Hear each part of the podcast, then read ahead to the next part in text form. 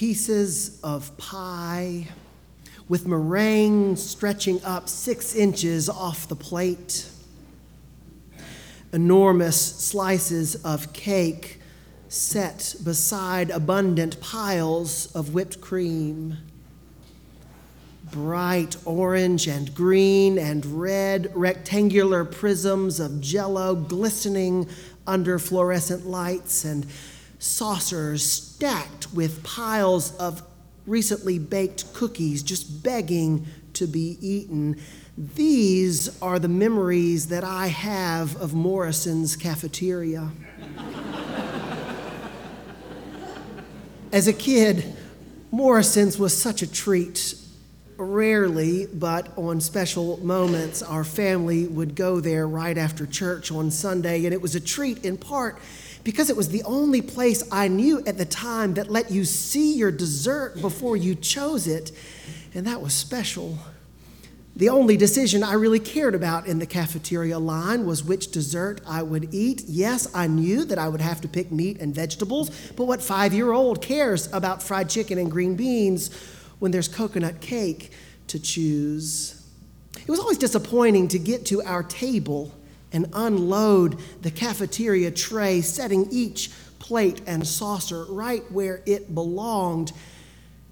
And then to be reminded by my parents that I couldn't eat that piece of coconut cake until after I'd finished everything else Having spent so much emotional energy into the selection of a dessert, it seemed like a crime to have to watch it staring at me while I ate the rest. Such is the struggle of a five year old at Morrison's.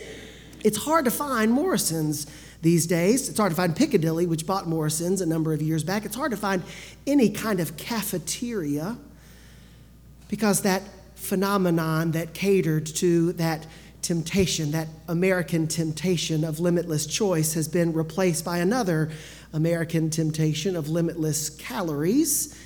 And now it's Ryan's or Golden Corral that have taken the place of a somewhat dignified Morrison's or Piccadilly. But you know, that phenomenon, that, that mindset that the cafeteria represents is still alive and well in a number of American institutions. And perhaps no place has provided a home as comfortable for that cafeteria mindset as American Christianity. Is there any image better for who we are and what we do than a cafeteria?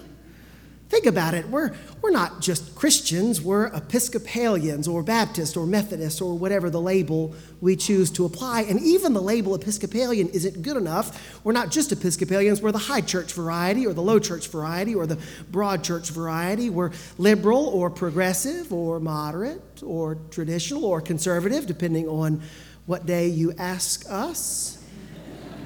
We like to go through the religious line of the cafeteria, taking only what we want, leaving behind what we don't like. And when the new preacher won't let us leave it behind, we leave him behind and go to a new place, right? I know, I get it. I get it, right? Yeah, yeah. How else do we explain the phenomenon that deeply committed evangelical Christians and deeply committed liberal Christians who follow the same Lord? represent opposite ends of the political spectrum. It's a cafeteria. We take what we want, we leave behind what we don't, and as a result, we find ourselves following our own brand of Jesus without realizing it, worshiping an idol of our own creation. But that's not what Jesus had in mind, is it? And it's hard to read John 6 without getting a glimpse of just how far we've wandered off the path. Jesus, for four weeks now, has been telling us about the bread of life. And each week, the message has grown in its intensity. First, it was loaves and fish. Then, loaves of fish became bread from heaven. And then, bread from heaven became flesh and blood. And in today's gospel lesson, we've reached a breaking point. Some of Jesus' followers have had enough. They've heard him preach a sermon in a synagogue about how those who eat his flesh and drink his blood will live forever. And their stomachs have turned and they're starting to push back. They're beginning to grumble among themselves about how this can be. But Jesus senses it and comes to them. And when Jesus comes to them, they're hoping that he'll give them a little wiggle room, that they'll let them off the hook, that he'll let them off the hook, that he'll wink at them to let his closest followers know that he's just making a point for the crowds. But Jesus doesn't give them, give us what we're looking for. Does this offend you? He said to them, and their eyes went down to their shoes, regretting that they had mentioned anything at all. Does this offend you? Well, what then if you were to see the Son of Man ascending to the place where he had been before? Does this offend you? Literally, does this scandalize you?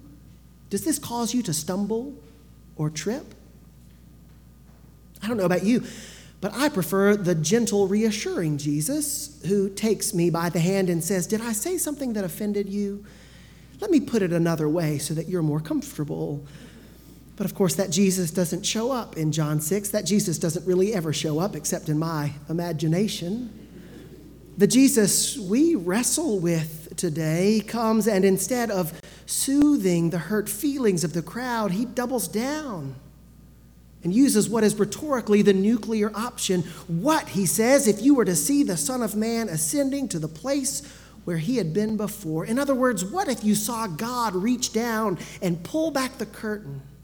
And God reach down his arm and wrap it around me and point at me and say, This is my beloved son. Listen to him. What about that? Would you stop complaining then? Would that be enough evidence for you? Would you pay attention to me, or would you still find a reason to grumble about something I'd said? That's what Jesus gives them, and there's not a lot of wiggle room in that. This week in staff meeting, Father Chuck reminded us that the phrase flesh and blood doesn't just mean muscle tissue and red and white blood cells and platelets and plasma in a Jewish context, in a Semitic context, the phrase flesh and blood means the whole person, the whole thing. Kind of like we Western Greek thinkers might say body and spirit or body and soul, the whole thing, the whole enchilada. So when Jesus says, Take my body and blood, my flesh and blood, he's not just inviting us to eat him, though there is an element of that. He's also inviting us to take within ourselves everything that He gives us, both the physical implications and the spiritual ones. It seems that Jesus is tired of us picking and choosing the parts that we like. It seems that Jesus is tired of his disciples pretending to follow him when it's convenient for them. And that shouldn't surprise us. It's Jesus, after all, right? Think of all the things that Jesus had done up to this point in John's gospel account. He'd already chased the money changers out of the temple, calling into question the religious efficacy of their apparatus. He'd already sat down with Nicodemus, a leader of his people, and told Nicodemus to throw out everything he loved because he needed to be born all over again. Jesus had already sat down with a Samaritan woman at the well and offered her and her village, a village of outcasts, the good news of salvation. Jesus had already met with the invalid by the pool and healed him on the Sabbath, equating his work with God's work, work that never stops. And people were pretty upset about that. People get upset when the preacher insists that we stop talking about God and God's salvation alone and start doing the work of salvation. That got the people's attention. Jesus wanted them to see that you can't honor God in your mind and your heart and your prayers and ignore God in your life and your work and your relationships. Because if you do, you're fooling yourself. And you're fooling yourself right out of God's kingdom.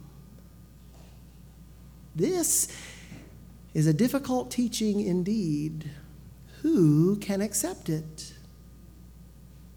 Well, because of this, John tells us many of Jesus' disciples turn back. What a weighted phrase for us in our context. They turned back and no longer went with him. It seems that Jesus cared more about the content of their discipleship than the number of disciples who were following him. I wonder whether we could say the same thing about our church and its ministries. Jesus comes to the 12 and says, Do you also wish to go away? And Peter says, Lord, to whom could we go? You have the words of eternal life. Could we say the same thing to Jesus if he were speaking to us? Turn the other cheek, Jesus says. Love your enemies. Pray for those who persecute you. Forgive without limit. Sell everything you've got and give it to the poor. Take with you on your journey only the clothes on your back and the staff in your hand. Become like little children. Don't worry about tomorrow. Take up your cross and follow me. Hate your mother and father and even your own life, for the one who hates her life will find it. And the one who holds on to that life loses it. These are the words of spirit and life, but they're hard words. They're hard words. They're hard for us to hear. Will we hear them? Can we hear them? If we're only listening with the ears of our flesh, with the logic of this world, we will never understand what Jesus is inviting us to see. And if we think he's only giving us advice about the future, about the someday, about the one day when God's reign is manifest, then we can't be a part of him and his ministry. But isn't that why we're here? Isn't that why we've come on Sunday morning together to be a part of a community where we don't just listen to a preacher talk to us about the way of Jesus, but we're a part of a community that invites one another to follow him with our whole lives? Isn't that why we're a part of this community? Isn't it because we've seen that the power of God isn't just a hope or a dream, but a reality that we have a role in making manifest in the world around us. Isn't that why we're here? Because we want to take everything that Jesus gives us, both the thoughts and the hopes and the dreams and the work and the labor and the action, and take it all inside of ourselves so that we might make God's dream a reality in this place. Isn't that why we're here? May it always be why we are here as a church and as individual followers of Jesus. Thanks be to God. Amen.